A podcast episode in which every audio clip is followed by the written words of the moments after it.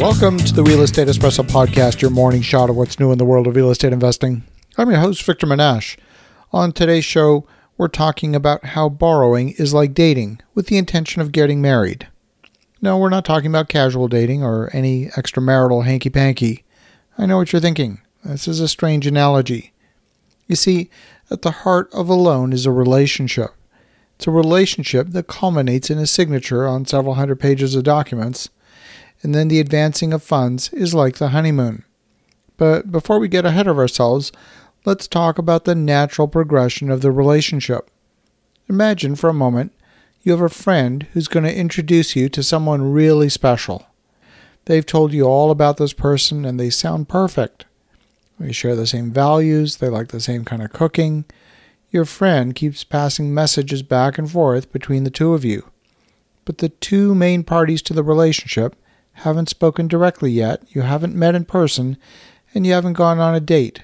You haven't had dinner together, and you haven't been able to assess for yourself what that other person likes and dislikes. But still, your friend insists that this person is the one for you. You can stop looking right now. You've found your future spouse. Look no further. Now, in our example, your future spouse isn't really someone you're going to marry, they're your potential lender and your friend is the mortgage broker. The broker is in the communication path between you and the lender. You haven't met the lender yet. You don't know what the lender wants. You haven't seen a term sheet or a closing checklist. Still, the mortgage broker insists that this is the perfect lender for you. Not only that, they insist that the lender is going to get you a term sheet in the next day, and they can close in just a few days. Two weeks go by, and you still don't have a term sheet. You still haven't met the lender, and all communication has been through the broker. Now, when you build relationships with the hope of marrying someone, there's a series of steps that are the natural progression of that relationship. You would want to spend considerable time together. You might travel somewhere on vacation. You might play a board game together. Seeing how competitive your potential partner is in a game of Monopoly may tell you a lot about your potential partner. If you try and skip steps in the process, the risk of the relationship falling apart go up. If you try and rush it, the risk of failure goes up.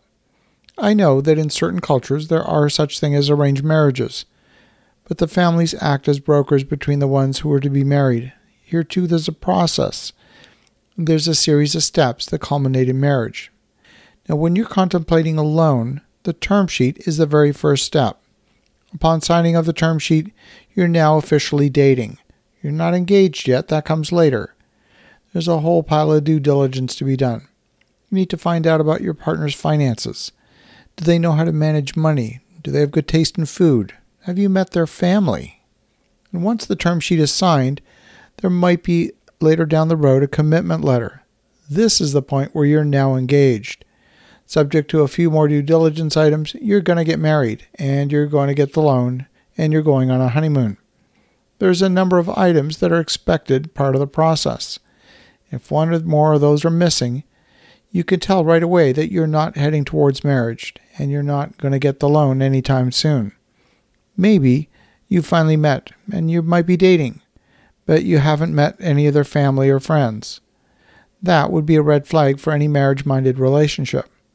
Perhaps your future spouse has given you a list of values that they find important in their future spouse. If you haven't seen your future spouse's list, then how do you know you're right for each other? That's the same as the lender's closing checklist. Now, I know what you're thinking. The spousal checklist isn't very romantic, and I'll grant you the possibility that the analogy doesn't capture the romance aspect.